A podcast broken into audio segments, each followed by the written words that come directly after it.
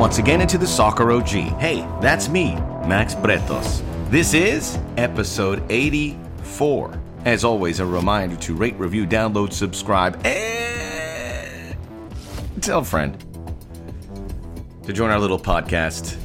Can you believe it? Everyone's like 98, 97, 96 days of the World Cup. You almost want it to slow down a bit. Slow down, I'm not ready. World Cup would have been finished already if we had it this summer. We'd be talking about Lionel Messi lifting the trophy finally, the U.S. getting through the quarterfinals. Hopefully, topics that we can all repeat here in November, December. But we obviously want to get there. It's a very it's a very nervous time for soccer fans because this is the appeal of the World Cup. It's one month every four years. You want to hang on to every moment because when it's over, you got a long haul ahead. And while there'll be some matches that you can look forward to, it won't ever be that good. And we look forward to it in a World Cup that I will talk about a little bit later that will be unlike any we've ever seen. And I think can provide a lot of memories because of that, unique memories. Coming up in the business end, I'll be joined by former U.S. international. Although he had a, he had a sniff. The problem with Matt Reis, he could have been uh, a, a, a, a guy who got 50 caps for the U.S., but he played at the same time as Kasey Keller and Tim Howard and Brad Friedel. But he was an incredible talent, great MLS goalkeeper over well a decade, mostly for the New England Revolution incredible source of knowledge and just a good dude and extremely humorous. Matt Reis joining me in the business end. You will want to stick around for that conversation. Coming up in stoppage time, what else can we talk about? But Manchester United blowing up in the midweek. Reports of being sold for $6 billion. Reports that Christian Pulisic is in the crosshairs to come over to help what has been a horrific situation at Old Trafford. And speaking of horrific, that describes that stadium too, which is decrepit and falling to pieces. So, what happens with Manchester United? It is close to rock bottom, we think, but it is still one of the biggest brands and a club that has a lot of money. So, maybe it's not a bad destination at the right time. We will discuss that a little bit as well and all things U.S. soccer and the beautiful game. The leagues have begun, and we are ready to go. So let's go.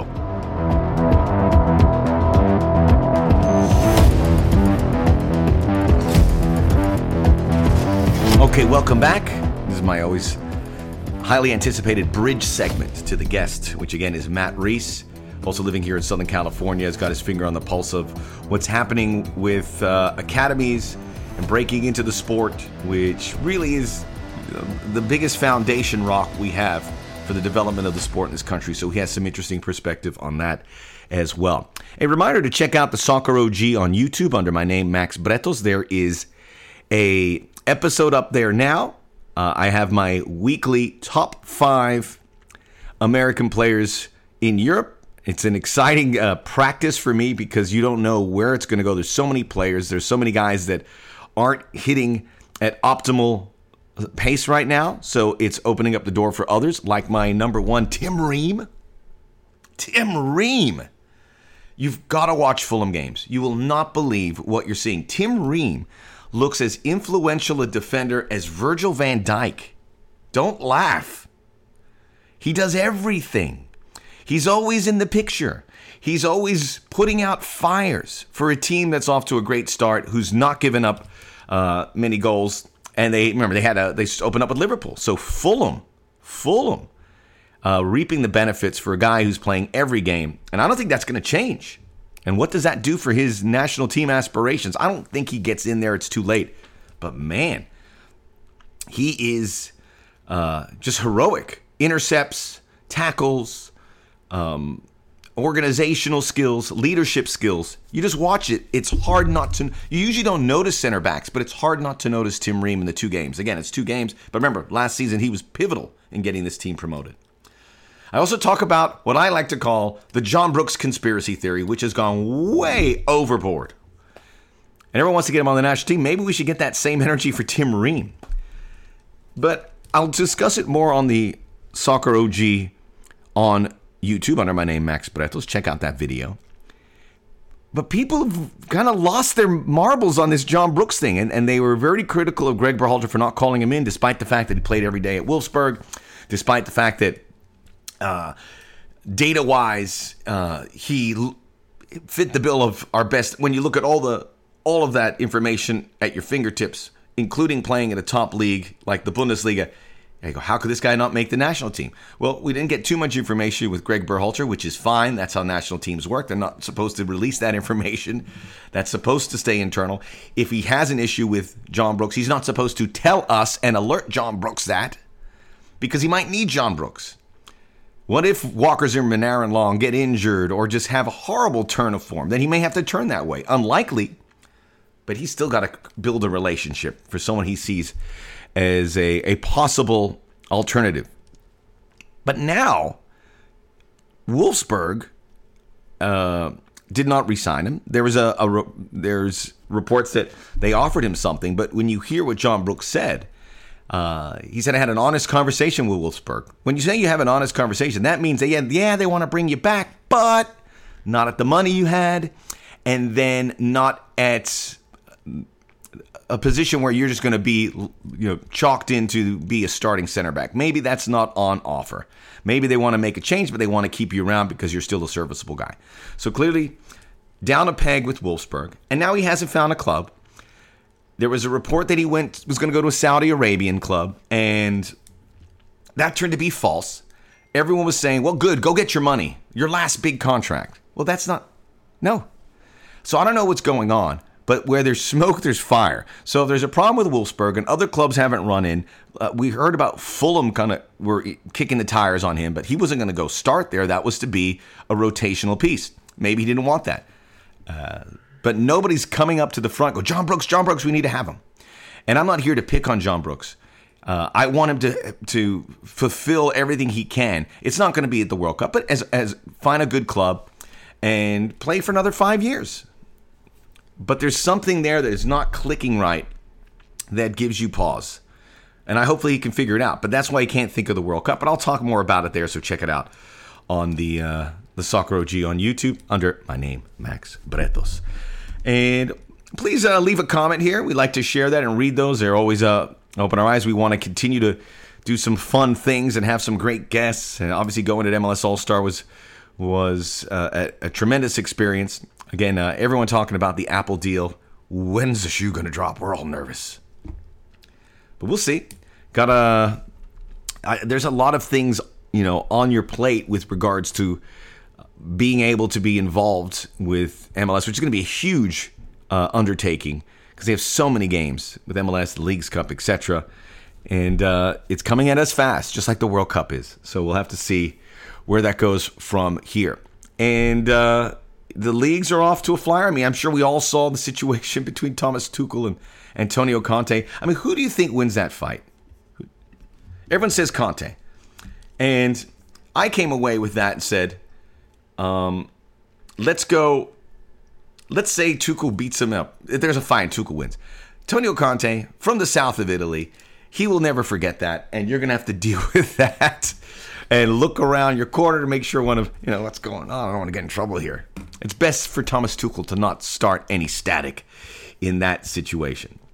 But that was as compelling a moment as we would see, and uh, it's um it's a, a further emphasis that the managers in the Premier League help make it the best league in the world. There's the personalities. I mean, the camera loves Pep and Jurgen Klopp, and certainly Thomas Tuchel, who we didn't expect, and without question, Antonio Conte. Whatever happens, Erik Ten Hag by uh, Erik Ten Hag, just by association with Manchester United, moves to the top of the list. He's going to be in the crosshairs a lot. Uh, the very well dressed and coiffed Scott Parker at Bournemouth, and it continues on. I don't know why I threw Scott Parker, but why not? So uh, an incredible, just an incredible moment. The Premier League off to a spectacular start for very good and for very bad reasons. You talk about that entanglement between Conte and Tuchel, and then you talk about something I don't think anyone would ever saw. And we'll talk about it a little bit more here in stoppage time. Manchester United going to Brentford and Brentford and getting the doors blown right off of them from the opening whistle, down four goals in a heartbeat. Just unbelievable optics. So we will we'll save the Manchester United discussion here, but we want to get into the business end with Matt Reis. Fantastic conversation. much more. We'll talk more as we'll get into the the the meat and potatoes of the European soccer leagues. They've all begun and they have been tremendous, except except Barcelona. They were and Robert Lewandowski. They didn't look so good, but there'll be time. And we've got to keep an eye on our American players. We've got to keep uh, Christian Pulisic, Sergiño Dest. Uh, Tim Ream can't be uh, our number one guy on that list week in week out, but right now he is, and I love it. But I want we need some guys to push him. The Soccer OG, rate, review, download, subscribe, and tell a friend. Matt Reis in the business end is next.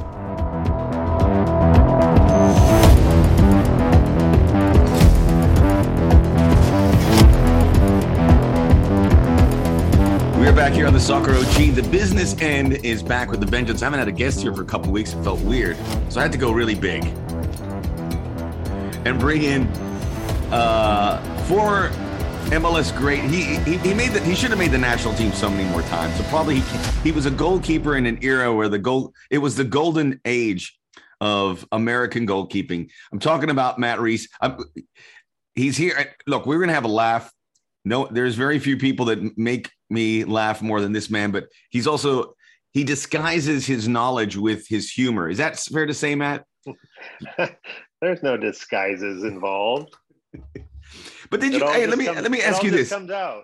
Let me ask you this, because I you know, I'm not I'm not an athlete in anywhere near your level, and even in my professional career, I like hijinks. I truly believe that people would, when it comes to making decisions, are like, well, he's a bit a he's a bit of a jokester. Should we go with a more serious person? I'm I know that's a fact, and I I always want people to know that levity is a sign of strength. When you see someone that can be humorous and not under pressure in these situations, that's a sign of strength. And I always reflect it off of you. Did you ever get any pushback? Hey, Matt, stop joking around so much. Well, I think, uh, yeah, at times, you know, like with anything, you got to know where the line is, and uh, you know, so you, I didn't. I never knew where the line was, quite frankly. Can't see the line, can you, Russ? I didn't but, see uh, it but no, you you you figure it out, and, and if it's well timed and if it's done in the right way, it, it definitely helps a lot. And you know, in these in these games, and as you keep going, it gets more stressful and more stressful. And uh, a lot of the times, thinking back, like, hey guys, this is supposed to be fun. You did it as a kid, and it, it is interesting in that uh, you know now looking at it in terms of a youth development kind of thing you're just trying to put these kids in these situations where it is a bit stressful and see how they react. And as a kid, it's okay because you know they'll they'll either get it or not. But when you see these kids in these big environments that just look like they're not even bothered, it's it's great to see. That's interesting. And let's maybe jump off there because I know you've been uh, coaching uh, kids here, and you've been you did something with LAFC and uh, Jordan Harvey, and some we, mm-hmm. we, went to different parts of LA, which is very fertile ground, or at least we've been saying so long. Is it fertile ground? It has to be, right? We yeah, just have to get these kids from point A to point B. Yes, and and uh, now with uh, the resources and and more professional teams that have some more resources, you know, at, in, in a couple of years, there really shouldn't be any 13, 14 year old kid that you don't kind of haven't recognized or or at least are tracking and and know kind of their their trajectory. So uh, at the end of the game, at the end of the day, it's a numbers game, and you gotta you know try and get as much as you can in your own backyard. So um, LA has a ton of soccer playing talent. Uh, there's they're everywhere, uh, and and you know sometimes kids are ready to take that, and sometimes they're not. Because we've seen it with uh, in these MLS academies, the Galaxy have had some success, but nothing compared to what they've had in Dallas, Philadelphia, New York area, New Jersey. Uh, LAFC is now in there as well, and they're looking for talent.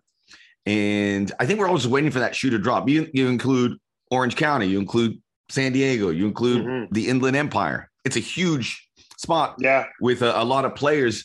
And it feels like it's happening. Um, do you think that moment's because everyone's going, hey, there's Lionel Messi's playing in Santa Ana or Lionel Messi's playing in Riverside or the next one. And and everyone kind of bites on that, but it, it's not far fetched, is it? No, it, it isn't. Uh, I, you just look at the the number again and look at the numbers. There's there's kids everywhere. We did you know camps out in Norco uh, here in in Southern California.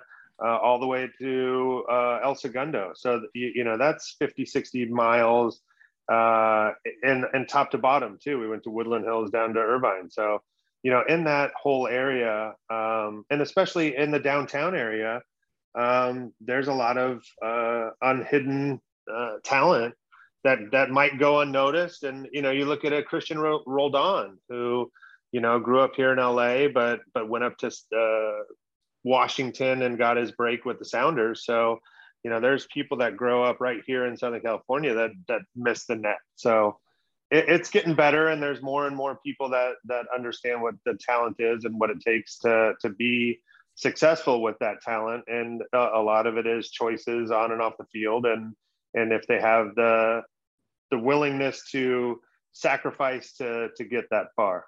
Yeah, I, I, know David Ochoa, who hasn't fulfilled those expectations. Another one, he was a he's an Oxnard up in Ventura mm-hmm. County, and he went to Real Salt Lake. And I know it's going to be uh, it's going to be something. I really like your your like city SoCal drops. You almost sounded like Randy Newman for a minute. I love LA. Yeah, down well, in we, El Segundo to Woodland Hills. we uh, that one, and then the uh, the Californians from Saturday Night Live. Uh, we we joked with our our Spanish coaches about that, so that was good. The Californians very accurate with their portrayal of the freeways because when uh, I forgot the name of the actor or the comedian, and she goes, uh, you take the you, you take the two all the way to Marina Del Rey, which is actually you know you that's yeah. the the road the roadway so very good, very clever. Otherwise, it wouldn't it wouldn't carry any water whatsoever. With um, right. I mean, working with MLS, you mentioned with the league, you know, people are a little bit reluctant. You know, I was over at All Star Game and I saw the MLS Next players, and I, I truly believe with the name MLS, which is a professional league, and players know uh, okay, there's a pathway. I can make some money, not a lot, but at least it's the first step to making more money. That's how it works in any industry. That MLS kind of overseeing this is the right move. And that's going to be great for the league because the league can now help uh, their clubs can help find these players that could become the next star here or the big sale, the big 30, mm-hmm. 40, who knows, to a big yep. European club. Uh, I don't think that's that far away. Is that uh, MLS overseeing it the right direction? And obviously, it's not going to be perfect, but what is a what are things you think that they have to accentuate to to make sure it works? Yeah, it's like with anything, it's just going to take some time. So you know, the, with the DA going down and MLS stepping in to take it over, it's now. Um, you know, we'll, we'll see what happens. Like you've mentioned before, Dallas has done a great job of developing these players and selling the players. I mean, um, it, it, I think owners now see that as a viable way to to make some more money, which is good, and that's going to help down the line. And hopefully, we can get some more of these young Americans back, kind of coming through the ranks and and playing in the MLS again. And if some of them get sold, they should. You know, we should be a selling league too, um, and and make some money off it. I feel like this uh, conversation is way too serious. I saw. Well, so just uh, I was thinking about bringing. Well, should Matt I should I should I hide some comedy in here? Yeah, make have an, an erroneous fart sounds or something. I don't know. I'll get my kids. Hold on. oh yeah, okay, nice. well, I was gonna bring Matt on, and then it was like this. I was over in uh, Redondo Beach. I took my electric bike which I get a lot of grief for, but I, I stand by that decision because I'm on that bike a whole lot more than I would with the pedal bike. And I'm at Captain Kidd's, world famous, big line outside. People always like their seafood. Lo and behold, here comes Matt walking up to me and he goes, Dude, how's it going? I go, I'm so glad to see you. I wanted to bring you on the podcast. I was over at the pier and this guy had all these extra yellowtail and he just gave me this. He lifts his bag. It's this giant it looks like a baseball bat with a lot of girth. And he's like, he just gave it to me. Do you want some? I was like, no, I do, but this is such a, a strange, a strange intro for someone I haven't seen in a little bit. And yeah. I actually regret it because he got it all filleted. They, they, these very talented uh, um, guys. What do they call fish, them? Fishmongers. Fishmongers. That's right. And then he sliced it all up. And then I saw it there and I should have. And you said, You want one? I was like, No, I really wanted to say yes. And I, I, they had soy sauce at Captain Kidd's, which is for exactly that reason. You catch a fish, you come in, then you have a little sashimi. And I was going to get a jalapeno and I was like, yellowtail and jalapeno. And I was I was riding home, and I told my wife, I go, should have grabbed one of those off Matt. but you've eaten it all, so it proved that you no, was good. I haven't. I can, I ah. can, I can go to the freezer right now and pull some out for you. So That's not the same once you froze it. you're supposed to. They said that. That's what they said with the sashimi. The sashimi is supposed to be frozen. With Before uh, you the eat it? guy said, I think to firm it up a little bit, you you freeze it and then you can cut it. But I'm I'm sure people in the comments on this podcast will let us know exactly how to do it. If you are a fishmonger, you know how to do it. Please note, in case the next time I accidentally run into Matt at Captain Kidd's at the Redondo Beach Pier and someone unloads, he didn't ask you for any money, did he?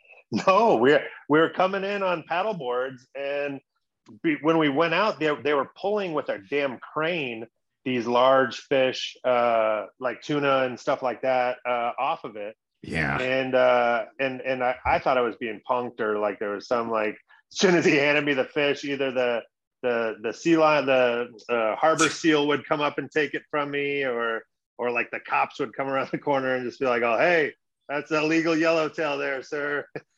There is it's a little So- slip there, and I remember a guy who did the same thing, but he charged me for some sea urchin, which I Mm. enjoy. But I'd rather eat it after it was prepared because it's a bit messy. Yeah. But uh, he charged me like eighty bucks. I go, no, I'm not gonna. Get out of here. Eighty bucks. That's what I get. That's what I get at the at the store when it's Yeah. all done for me. Yeah. Thank you very much. And then, uh, but I mean, I guess it's the fertile uh, fishing season around that waterways up to Yeah. Catalina. My friend caught back to back tuna. Not that I know anything about fishing. I really wish I did, but I couldn't even tie a line to it. I need someone to help me. I like the idea of fishing, and even just sitting there and not catching stuff is appealing to me. It's just the whole Yeah. process of the preparation. That's just a reflection off of me. I'm very lazy in that in that Yeah. sense. And do you do well on boats? Like, do you get uh, seasick or anything? I'm okay once in a while. Yeah. but uh, uh, I, I've been uh, I've been all right. But um, I am uh, I'm looking for uh, uh, maybe something to pursue a little bit more, something to do with your kids. And Yeah. I, I just want to come in there on a paddleboard and go, "Hey, bud, just caught this sixty Hey. pound tuna. You want it? There's You- much you more got- here. I need to I need to I need to lessen my load here on this boat." right? That never happens. It's, it was like it was a, it was a good day. Sunday was a good day, and not Yeah. not to mention running into you. You know, of course. and, And- and, and being Matt- able to, to do this podcast, and we can cut all that last stuff out of it just to you know fit fit other stuff in here. I don't edit. It goes back to my laziness. Like even at the beginning, I started the recording, and Matt, you, you can hear the woman on the Zoom call say, "Recording started," and Matt goes, "Did the recording start?" I go, "Yeah." I may not cut that out just to make it Yeah. really. No, I'll cut that out. I'll edit that out just for next time. I had Christopher Sullivan on here, Yeah, and uh, by the way, his uh, podcast uh, uh, do very well. They get a lot of uh, they get a lot of uh, downloads. So they love Christopher Sullivan. But in the middle, he didn't hear me talking because I'm listening to him. He'd go, "Hey, is it still? Are you still there?" I go, "Yeah, I am. I'm listening to you." Now I have to edit that.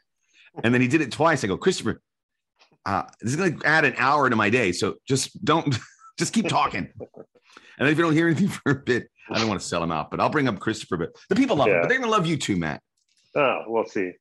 We and we've covered that. Uh, we, let's talk uh, what people want to really talk about, and that's uh, the men's Goalkeepers. So you you know you had you had a deck. You played uh, at the Galaxy. You were behind Kevin Hartman, correct? Mhm. And they had a lot. They had a lot of success. So it was pretty close uh, between you two. I remember. Um, there was a lot of good keepers back then, and obviously that was the era of Brad Friedel and Marcus Hahnemann, Kasey Keller. Kasey, yeah, Kasey was uh, uh, Tim. Tim was Tim Howard a little bit later, but still uh, yeah. Tim now working. Uh, they're all on. Uh, they're all keeping very busy. And we also talked about. Uh, then you had a decade at the Revs, which we've also talked about. That everyone on that team kind of still has carved out something pretty pretty good for themselves, including yourself. And like so many of them have, have not let themselves go in their post playing career. in very good shape. But we mentioned, you know, Pat Noonan's a coach. Taylor Twellman is is the preeminent broadcast voice. You could you could say. Why are you laughing? Did you know that about Twelman? when he we was? can't we can't give him any any kind of credit you know No, His I head's got- already big enough like his, his helmet size is is so big so we've got to keep that you know we got to keep that under wraps Did It's you think he a- was going to do that? Because when I talked to him, he says, "I didn't." Think, he said he wasn't. That wasn't really. He did, he didn't foresee himself being in the broadcasting. But you see him now. He looks Yeah. like he was built for it. He does he does everything the right way. The right. prep, No, the relationships. he's so good at uh and he was always so into all american sports so kind of getting into espn and getting into that culture there and and being surrounded by all that and uh, having a golf game to back it up was just a match made in heaven Yeah, we need him to stick to soccer just because uh, he's so good at it. And uh, golf can get. Why do you want to get in golf? Did you? I was like, everyone's. I go on Twitter and everyone's going crazy. Whatever, St. Jude, and I go, "This is an incredible playoff." And I turn it on and I go, "Who the heck are these guys? They've never. all the other guys have gone to Saudi Arabia to make big bucks. It's Yeah. not happening. Stick to soccer. Yeah.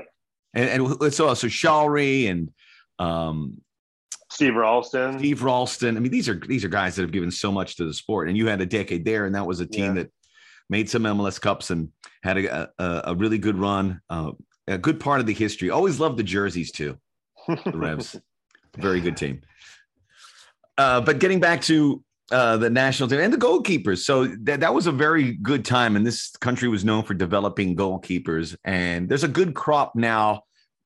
Can't really compare it to that one based on alone what that group were able to do on the international stage. How have you seen it with some of these uh, young keepers? You know, you have Zach Steffen and uh, Matt Turner, who's now they're all in England, which is uh, Mhm. is excellent. Um, Gabriel Slonina still here, but he signed that deal with Chelsea. And what have you seen with the bridge from like, like that generation, including yourself, to this new generation? Where um, and even when you go out and you see young players, the next the the academy guys.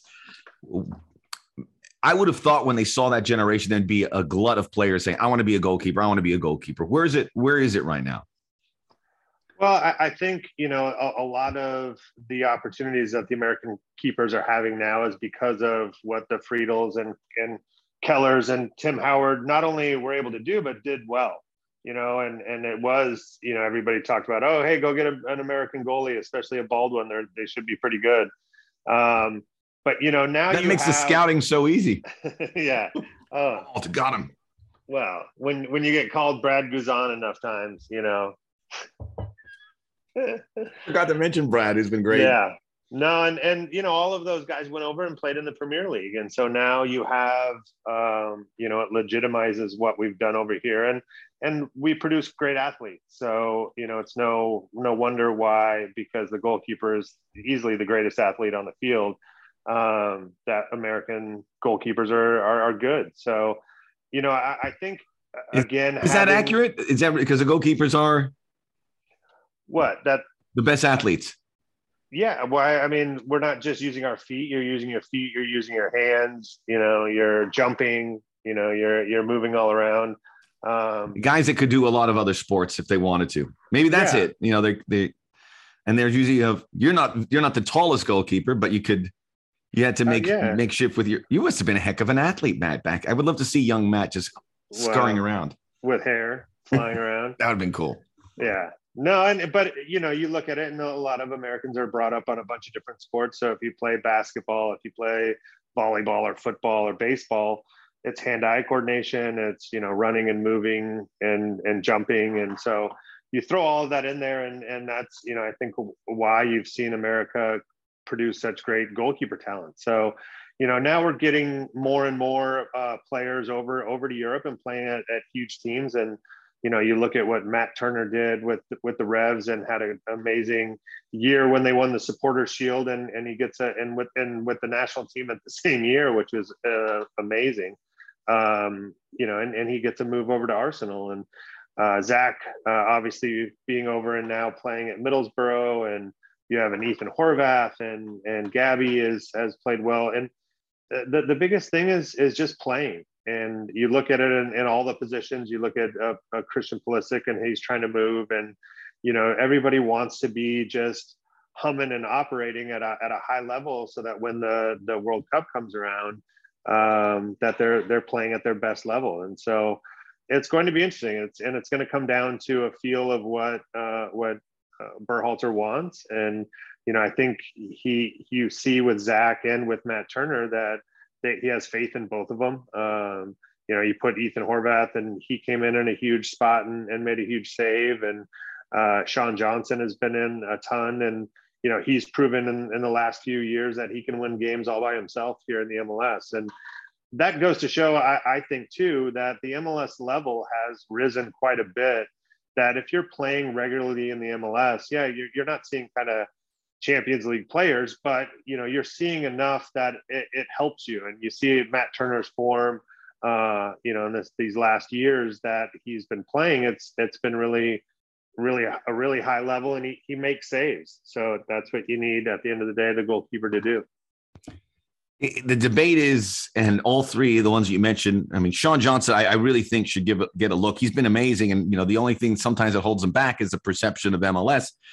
But most of these keepers, most of the players uh, have an, an, MLS background of some kind, whether it's with an academy or playing here briefly, like Brendan Aaronson did, and now he's projecting so well, uh, like Zach Steffen did. But you know, in the offseason, Zach Steffen and Ethan Horvath obviously heard the rumblings. If you really want to be considered, you got to play games. So they went to the championship mm-hmm. and are playing. And Ethan Horvath's at Luton Town.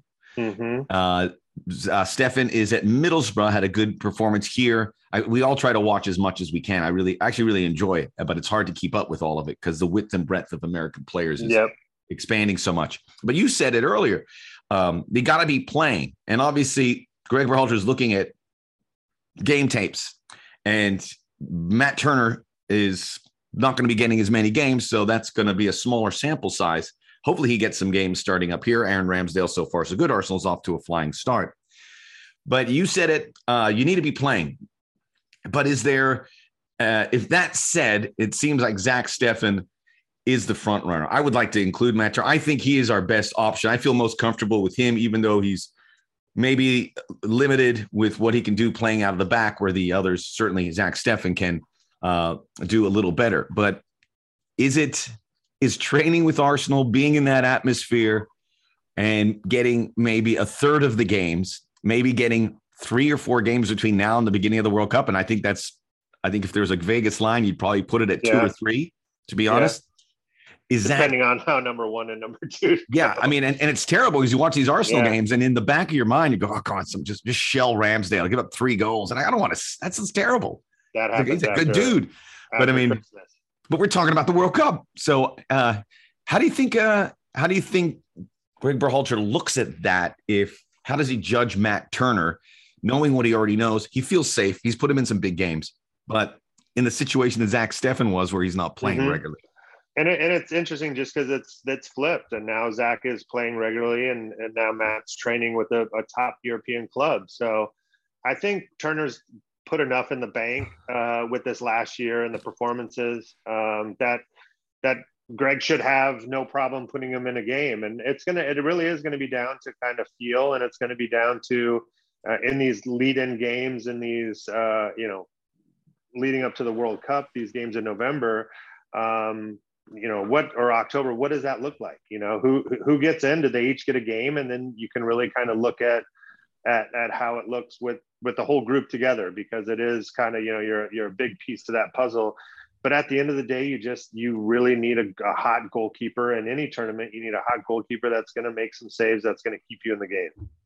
The one thing with zach because he had a, a, a blunder two games ago with middlesbrough and it made the rounds. And it's terrible that this one play can be magnified.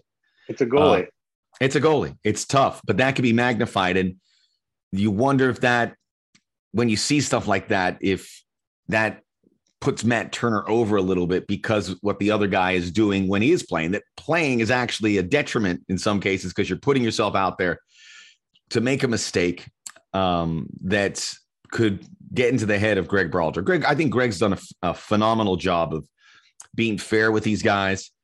He has uh, he's brought in a, a, a, wide number of guys to at least get one run. You know, some guys have had more of a run, and you know it's hard to be perfect with the way that you can get all the, the right amount of playing time. Some guys came along a little too late. It's just impossible. It's impossible.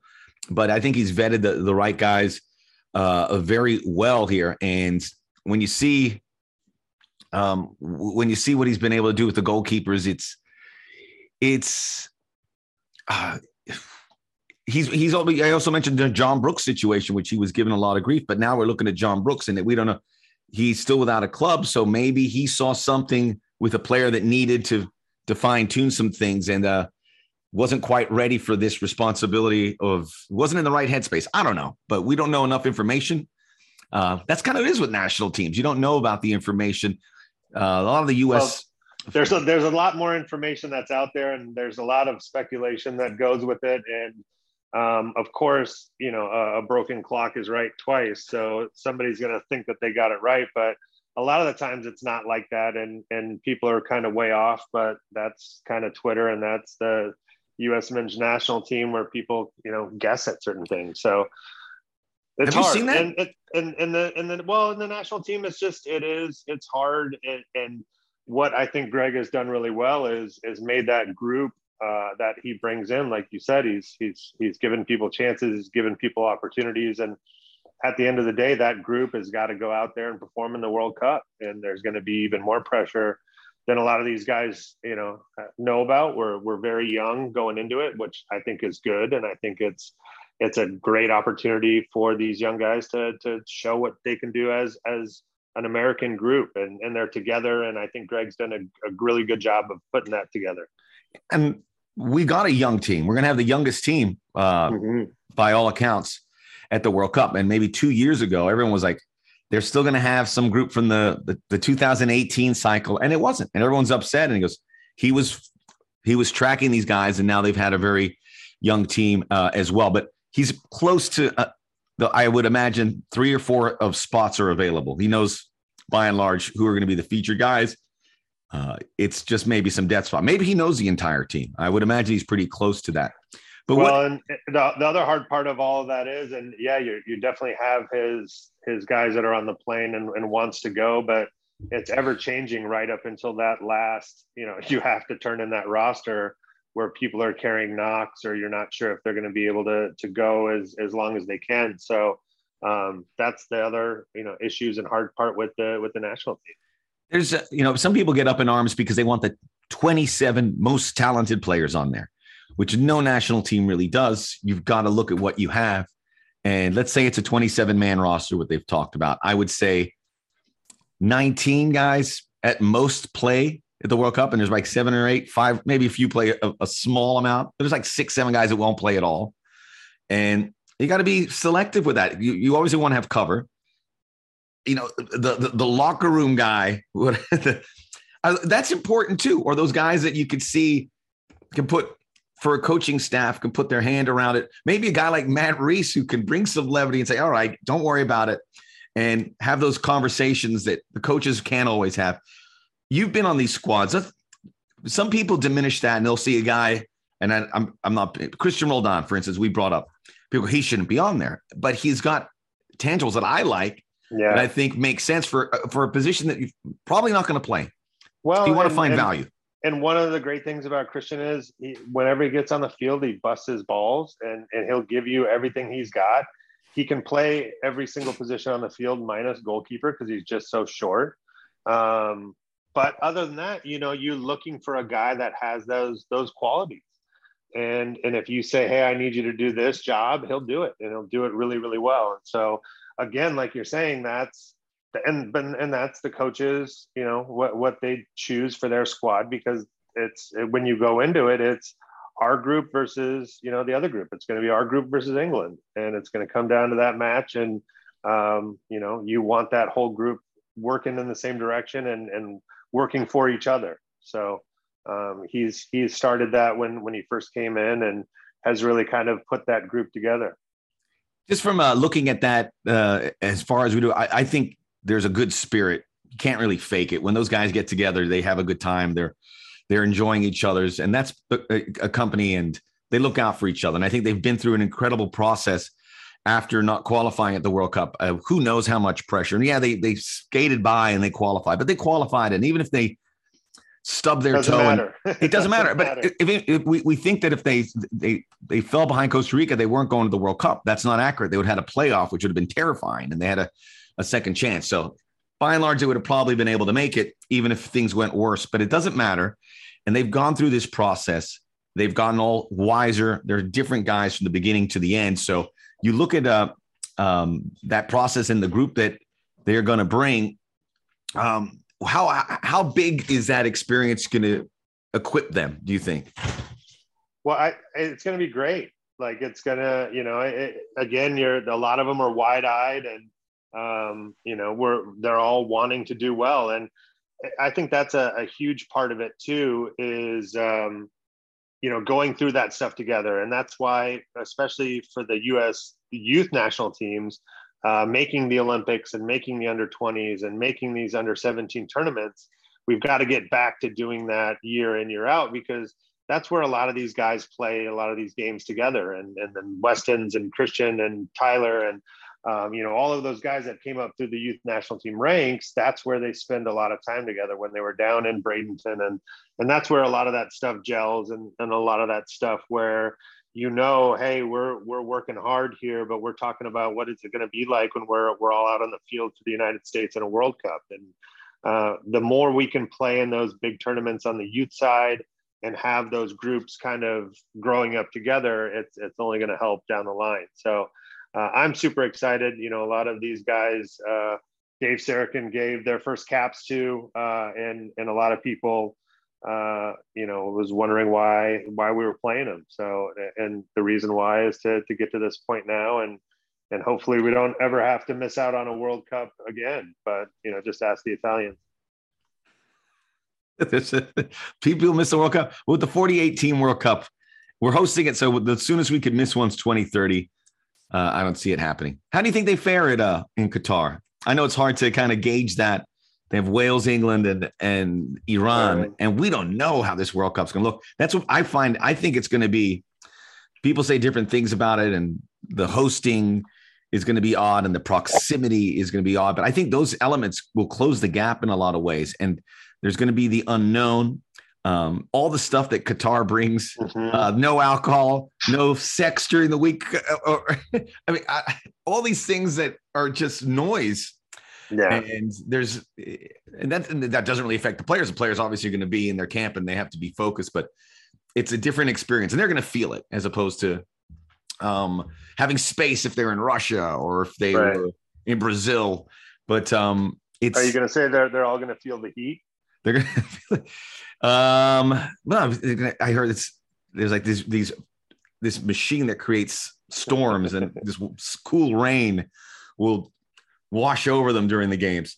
Wow. So it's all going to be good. But I think I I I really believe that it's going to shape up for a a crazy World Cup, which means it's going to be a good World Cup where results yeah. are going to be odd. I, I think it could benefit the US in many ways. And you know, I I kind of put them in there as if again, if there's a betting line of what they do, it you probably put it at the round of 16 and with a chance of maybe mm-hmm. going a little further. And this is a team that's getting getting better. And I was buoyed by the fact that when they played non-CONCACAF teams, Uruguay and Morocco, they they they held their own. Mm-hmm. So, what? How do you think this team uh, is equipped and will perform? Well, I think you have a, a, highly motivated group that all wants to to do well and prove themselves on this international stage, and um, I think uh, the World Cup is a game after game after game after game. So being able to recover and go again, having a young team is is really really good. But I, I agree with you. I think it, you know all the World Cups are special in their own way, and this one being in the winter and and being at a totally different time having Thanksgiving turkey and watching World Cup games is going to be very interesting, but it sounds amazing. Um, so I'm super excited. I love, you know, the World Cup. I love uh, everything that goes with it, and and obviously was devastated when when we didn't make it last time. But there's always a huge swell of interest in catching more of those people and and getting them to get behind the United States. And I think we have a really a good team to get behind uh, at this World Cup. I agree. By the way, we're you're going to be watching on the West Coast, correct? yes. So it's 2 a.m. game, 5 a.m., 8 a.m., 11 a.m. So I don't know how early you want to start eating turkey, but uh, if you eat it at 5 a.m., you're you're probably gonna you're probably gonna sleep through the 8 a.m. game. So I suggest maybe uh, a, a, an energy bar, some sort of like Clif Bar or something like that, and yeah, extra well, coffee. Maybe it, maybe it is, you know, after after the last game and and have a big strong meal like that at. Uh, you know four o'clock, then you'll fall right to sleep for the two o'clock game the next day. That so, is it. Maybe a nice yellowtail sashimi.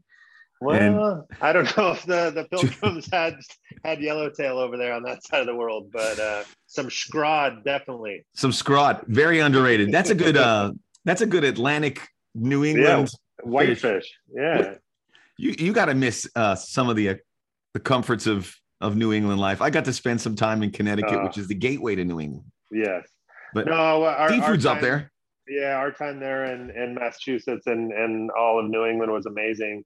Uh, obviously, going through a lot with with my family and my father-in-law at the marathon. Uh, you know, there's we've we've all left a lot of pieces there and in Boston and, and in New England area, but still have some great friends that that live there, and uh, I wouldn't change that that time for anything. Um, all three of my boys were born there, so uh, we'll we'll always have uh, a piece of our heart there. But it is it is a great uh, great area, and a lot of people on the West Coast don't understand. You know, people on the East Coast because they're they're always uh, screaming and yelling at you and have some place to go. And uh, the only way I can best describe it is when you're driving down the 495 there in, in Massachusetts in the fast lane and uh, minivan comes up behind you flashing its lights and you're like i'm going 85 miles an hour. Where how fast you want me to go? So you get over to the other lane and as the minivan pulls up and the mom is giving you the bird with five kids hanging out the back and she passes you at about 100 miles an hour uh, you, you understand they, they just have places to go. Uh, and just to to give some context there and uh, in case you didn't know and i'm sure many did what matt Reis's father-in-law was was at the marathon when the bombs went off there. And i remember that. I was at espn and i just couldn't believe it. It's these things go by and you, it feels like they didn't happen but they did. And uh, yeah. No the crazy thing is next year it's 10 years. So it'll be the 10 year anniversary. And uh, yeah. And and we lived through it. And and luckily our, our story definitely has a silver lining. And uh, father-in-law is still with us today and able to to celebrate all of uh, the kids' accomplishments and uh, anniversaries and uh, you know all of that good stuff and out golfing. So um, life is good. Can't complain. That's great to hear. Good stuff.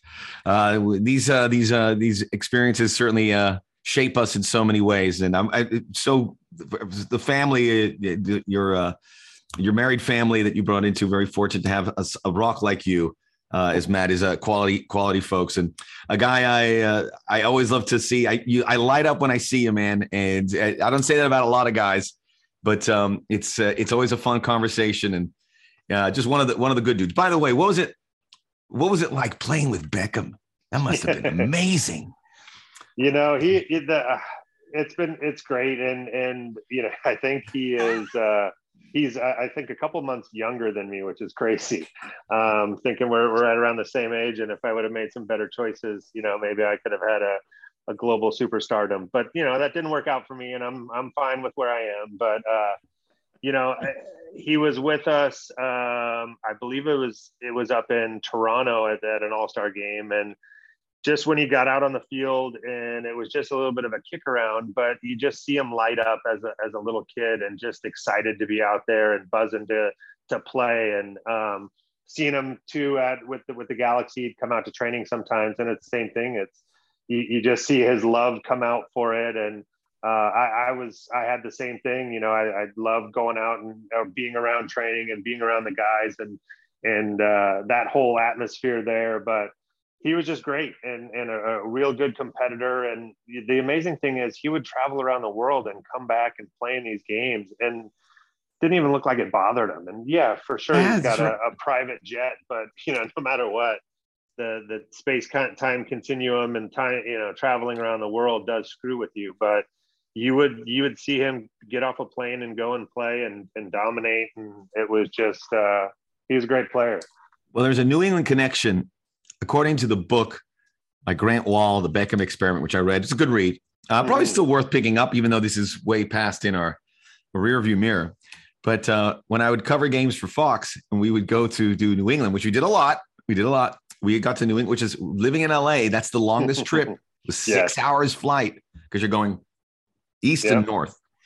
So uh, they put us at this hotel in Braintree, the, Mass. The castle. you'd go there. It looked like King Arthur's. It looked like uh, it, it, looked like medieval times. So uh, it didn't. it was. I was going to say something like King Arthur's Camelot. It didn't look like that. It looked like a, No. a ripoff.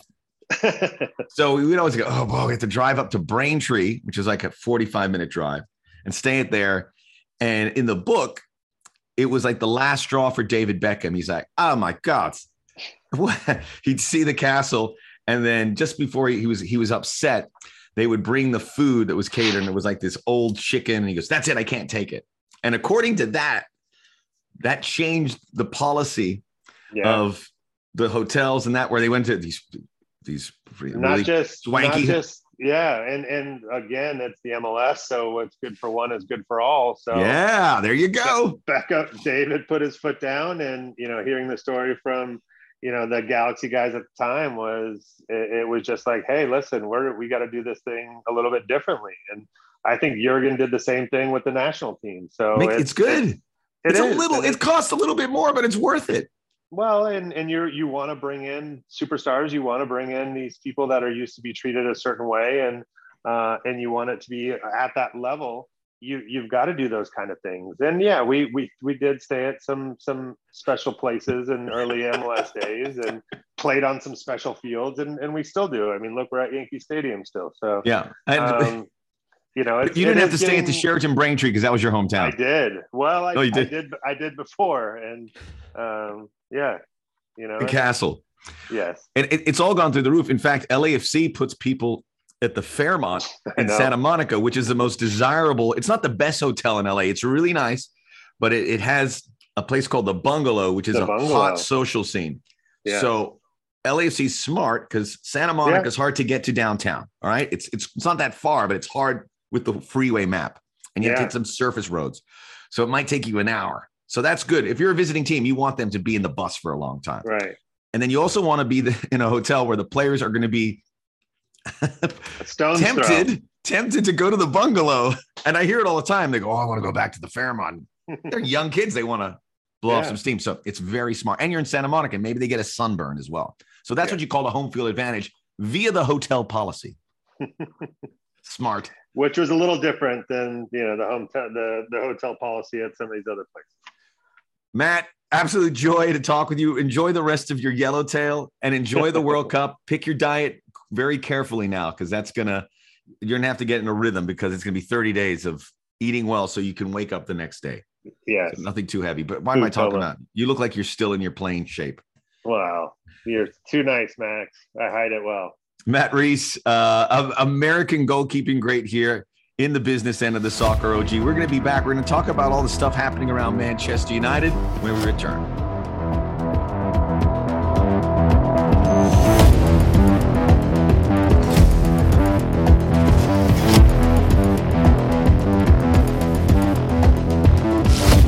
We are back time now for stoppage time, and thank goodness for Manchester United, giving us all something to talk about, and a lot. It's not just the performance on the field, getting thrashed by Brentford. They are at the bottom of the Premier League. Absolutely lost. You have this Cristiano Ronaldo situation, which is just tearing this club apart. I mean, he's just, it's amazing to see this demise it's a big problem for Erik Ten Hag, right? To have unhappy player that doesn't quite fit that you're stuck with. Nobody wanted him. It's not because he's a bad player, but there's a lot of stuff attached to it. Money wise, you're gonna have to if he comes to your club, you're gonna have to build around him. And it's you know, any club of that stature, that ship has sailed for Cristiano Ronaldo.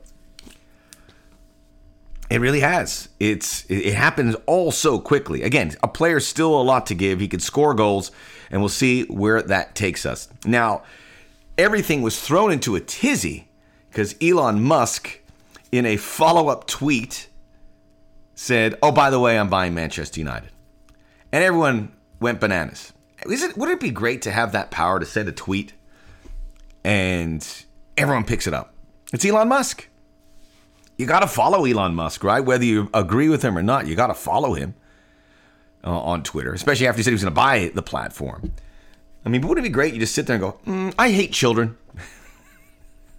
I killed somebody. Tweet, send, and everyone uh, is going to uh, is going to buckle in. But I, I, I, I, uh, I retweeted it with a comment, obviously, and I said, buy American players. And he goes, he's not really serious. I go, yeah, I know he's not serious, dingbat. Didn't mean to insult you, sorry. It's not really a good insult. Did anyone really believe that that was true? He's never said anything about football. Now he's not going to buy Manchester United, and people freaked out. He f- would follow up with a tweet that he says, "I, you know, I, I had no interest in doing that. Why would anyone have interest in taking over that?" But now there's this Bloomberg report that says the Glazers would consider selling it, and they put a, a six billion dollar price tag. A British billionaire uh, Jim Ratcliffe, who's a Manchester guy, United fan, says he wants to buy the club, and everything's going out of control. Yeah, everyone wants the Glazers out. They've been a, it's not been good. And in addition to the club slipping, um, Old Trafford is got some serious issues. It was the best stadium in the Premier League, but now all these new clubs, all these clubs with new stadiums have passed them. So much has passed by Manchester United. They have very little, but they still have the clout.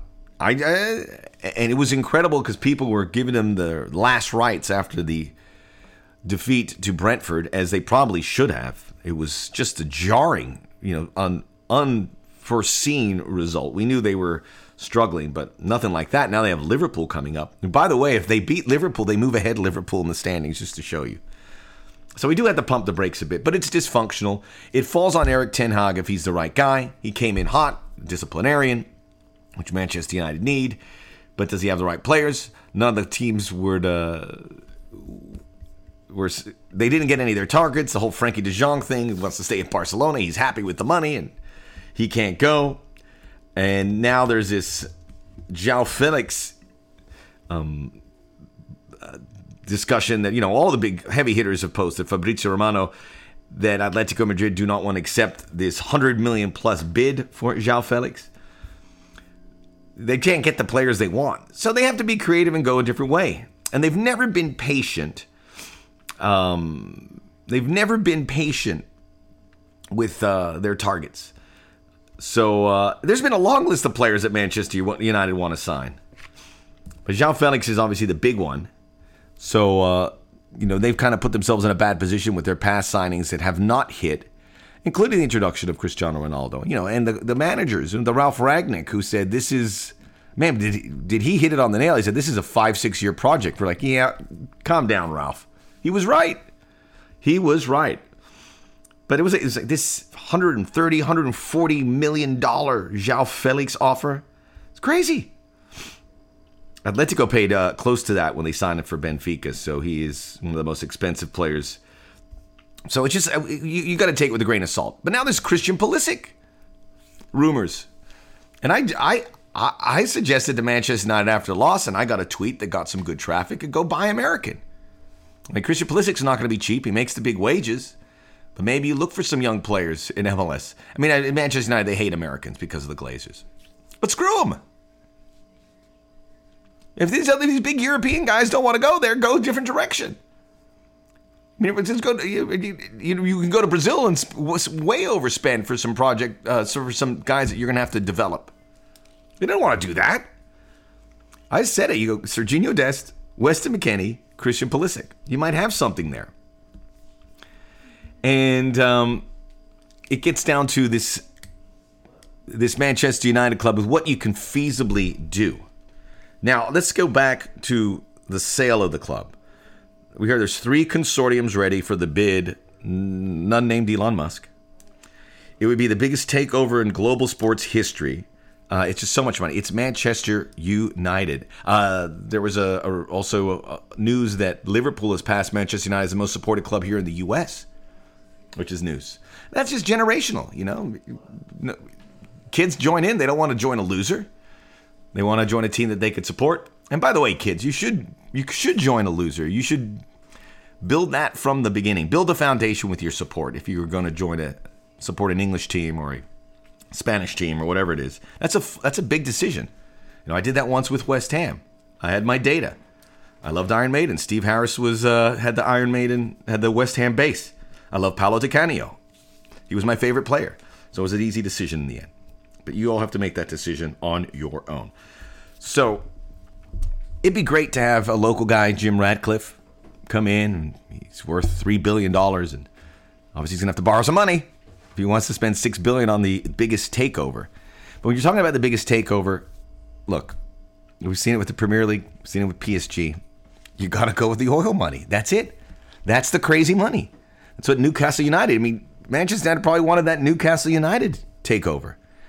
Now, does that come with some uh, some red tape and some issues on the side? You betcha. And uh, Newcastle United are gonna have to deal with that, and the, a lot of pressure put on the Saudi government. The but if you want to go at that level, you got to go. It's not going to be Jim Ratcliffe. That's not going to be the fix for Manchester United. Um, the Middle East money reigns supreme, and if Manchester United want to get to Manchester United, that's the only ownership that I could see that could get them there. It's uh, I know it's not ideal for many, but that's that is uh something that you're going to have to tackle if in fact the Glazers part ways with this club. Uh, it's um, it's very sticky situation, and with all of it, the Manchester United fans are stuck in the middle, and you're going, okay, we are still five years, ten years away from this. But I mean, when you see some guy go, hey, he's a United fan, he'll invest money into the club, he loves the club. Come on now, come on and I know the Manchester United fans, we're buzzing with all this. We're so excited with Sir Jim Ratcliffe coming over. It's I got some bad news. That is not going to wipe away the stain of the Glazers, as you may see it. I guess I got the wrong American ownership, right? But we're talking about six billion. Six. You need to have. There's very few ownership groups that can realistically come in and take over for that. So it is. Now, going to the Christian Pulisic rumors. I don't know if it happens. By the way, 801 likes for that Elon Musk Manchester United tweet. It was everywhere, right? Manchester United want to sign Pulisic on loan from Chelsea. Uh, it's up to Christian Pulisic. I said about his Chelsea situation that if he wants to get out of there, he's got to speak up. He said, with Christian Pulisic at Chelsea, you had to see how he started the season. He was there for the preseason. He had a good preseason. How is he going to be used? Well, he's been a spot substitute. He played five minutes over the weekend in the game with Spurs. Just relieved he got in there. He came in at the same time as Conor Gallagher. So he's dealing with these guys. And when that report came out, and I saw it on Bleacher Report, people freaked out. Oh no, not Christian Pulisic. But I truly believe somebody is going to be part of that United revival. It's going to get better. I just don't know when. But why not Christian Pulisic? Can you imagine? He's supposedly he's keen on it, and very few clubs can absorb the wages. Manchester United would be one of them. I think uh, it's worth a, a sniff. It can't get worse at Chelsea. He had a good preseason. He's not playing this is a team where attackers really go to struggle and die. It's we've seen it now. The Thomas Tuchel system, which is good enough to keep Chelsea buoyed in these Champions League spots, and they'll compete in the Champions League as well. They will get far because of how Tuchel comes into his setup.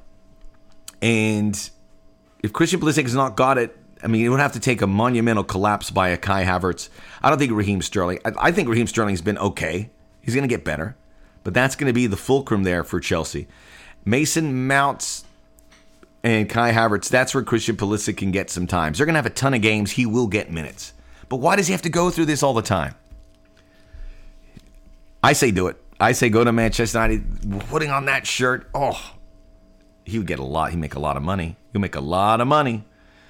But I think uh, it's something to pursue. But what I will agree, and I think we'll all agree, Christian Pulisic's got to get out of there. We said this. I was patient. These first two games have, have spoken uh, spoken very loud about his position on this team.